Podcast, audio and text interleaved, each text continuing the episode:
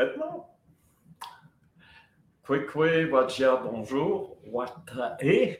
Uh, uh, we have uh, the privilege today to uh, have uh, with us for and uh, for the festival. we have somebody very important from the Navajo land, and Navajo Nation, Ivey Camille Manybeads. So, can you uh, uh, present yourself and tell us who you are? Yeah. Uh, Ivey Camille. Um, hi, my name is Ivey Camille Manybeads-Tso. Uh, I'm from Navajo Nation, Deneta, uh, in Arizona. I started making films when I was nine years old with my uncle Klee Benally. Wow. And now I have just finished working on my first feature documentary, Powerlands, um, which is about the effects that energy corporations have on indigenous people on a global scale. So we look at Oaxaca, Colombia, Standing Rock, Black Mesa, and the Philippines, and all the forms of resistance. Wow. And uh, the uh, if I understand this film, uh, has uh, been uh, work, you have been working at this film for many years. Yeah, Jordan and I started when I was 19. Uh, and so it was a total of a seven year long project before it was finally okay. released. Yeah. So we know your age now. there you go. but anyway, at uh, uh, 25 years old, uh, 26 to have a feature film is certainly a great accomplishment. Congratulations. Thanks. Uh, uh, usually, uh, the not usually, but often the indigenous filmmaker is very concentrated on the subject that affects uh, its own, his own or her own community. And uh, uh, what is uh, very special in your case, you uh, right from the start, you, you look at many places, not only in Americas, but also in Philippines, uh, uh, in South America, Colombia. Uh, how do you have this scope of a perspective? Uh, well, my co-producer or my producer Jordan um, had just come back from Colombia when we started filming in Black Mesa together. Mm. And truly, the only difference between the two um, was the monkeys and the language. Like we used the same parts of the cactus to help with different parts of roofs. We wore similar clothes. Our clothes are being, it was even the same company that we were fighting against. Yeah. Um, and so once that perspective really started, it really opened up uh, the rest of the world to everything. And I think one of the biggest things that I've learned is everyone's indigenous to somewhere. Um, and so I just always tell people like behave like you're indigenous because you are. Um, and when you, when you look at it in that perspective, in that way, as we are shepherds on this global scale for this, you know, for this beautiful little rock we all live on, um, you really have to move forward with thinking like how we always teach to think three generations ahead. So it starts, you're not doing the things today for your kids or your grandkids, but you're doing them for your great grandchildren. And so, what can you do today or tomorrow that is going to make it better for your great grandkids even if you don't want kids if you got you're going to have great grandnieces there's someone there's always going to be someone who you're going to have an impact on and in three generations how will they remember you will it be that you polluted a river or will it be that you helped um, shepherd and keep this land beautiful growing and um, you know evolving with us instead of being forced into submission by us? There's often said, said that it takes a whole village to raise a kid, but it takes a village and many generations uh, to, to raise a kid. Uh, in Black Mesa, if I remember well, it was the Peabody Mining Company looking for uh, coal.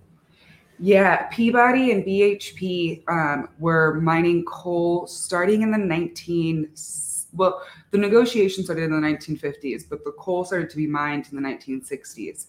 And in the 1960s, what you see happen is the um, BIA and the like land and mineral mining associations work together to redraw the Navajo reservation border and the. Hopi reservation border.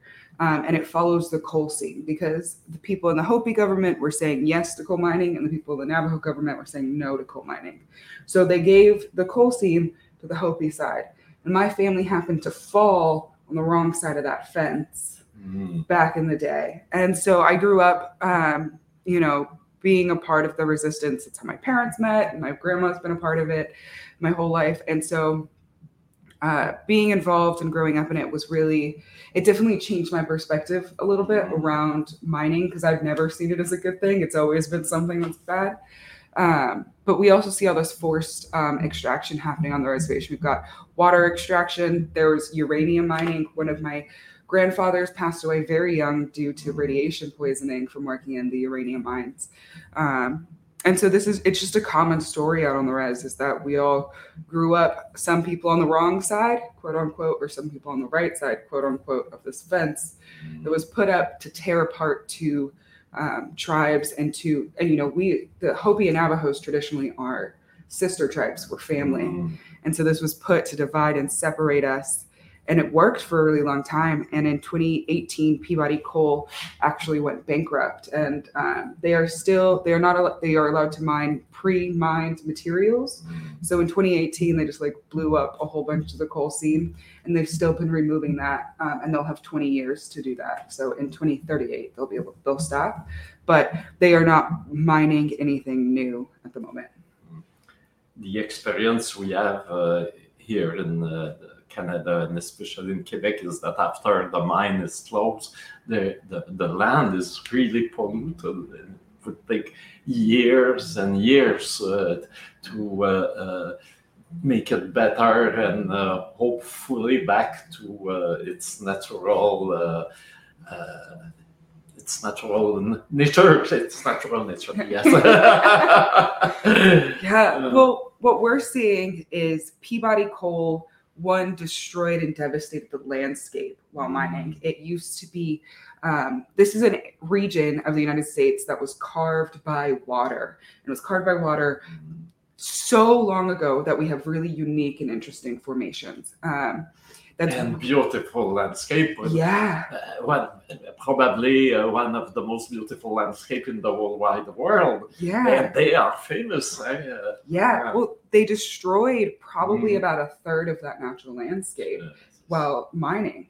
And so we lost so much of that beauty and we're never going to get it back. Mm, They can cover up the mine, but now it just looks like rolling hills. We've lost the Mm. landscape, we've lost the trees, they've devastated the aquifer underneath. So we're seeing massive desertification, and those ramifications go to every single place around it. We're watching um, Lake Powell and Lake Mead drop to numbers that have not been seen since the Colorado River was dammed in the 1960s.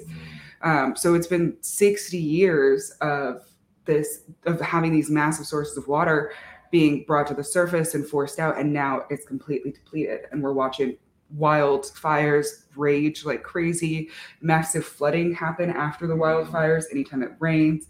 People's houses, cars, and even like lives are at jeopardy every year starting in April to September just because of how much the desertification has um, affected. And all of that was not all of it, but most of it was done by Peabody Coal and BHP extracting water, which is so necessary. It's a desert. We doesn't we don't get a whole lot of rain. Mhm. So the water underground is what's so necessary for us. Um, and then yeah, the landscape is completely devastated. We're also watching Peabody Coal in an act of warfare against the Diné people um, capped water sources. Um, so a lot of the natural springs got closed and polluted, and they're no longer open. We have to, we are forced to use um, non-potable water on the res most of the times through windmills. Um, and those are highly polluted with coal and uranium, copper, gold, and sometimes even oil. Um, but yeah, so there's there's lots of ramifications from this extensive mining project that has been happening. Yeah, but uh, we speak about uh, a lot about the uh, bad effects of the uh, the mining and uh, of the uh, extractive uh, industry, but your film is more about the leaders who fight against those uh, catastrophes and try to uh, uh, maintain to defend the land. Yeah, that's the thing that I keep seeing is, Mhm. you know, people are very adaptive. We're going to move just like water, and if we come across a rock, we'll either go over it or around it. Um, it's really beautiful to see these communities, and so often when these communities are shot, we get this like poverty porn where it's like extended bellies, like starving dog, and like flies flying around. Mhm. And I grew up seeing those pictures of my community and being like, that's not what my home looks Mhm. like. And so going to these other communities, I wanted them to feel, you know, taken care of and know that I cared about them and that to me, their family. Um, and so little scenes like watching someone show off her kitchen is, you know, everyone has an auntie, a grandma, or a mom who is really proud of the cooking that she makes Mhm. or um, there's two little girls, you know, in Oaxaca who are like whispering and gossiping, and everyone sees little girls whis- whispering and gossiping. And it's a, it's a, you know, it's a human moment, and I think having those brought to life shows that, like, yes, there's this huge struggle where everything feels all encompassing, but we are still human. We are still here. We are still having these human Mhm. beautiful moments together and the resilience and strength that all of these communities show on a daily basis is the most inspiring thing I've really been uh, privy to witness.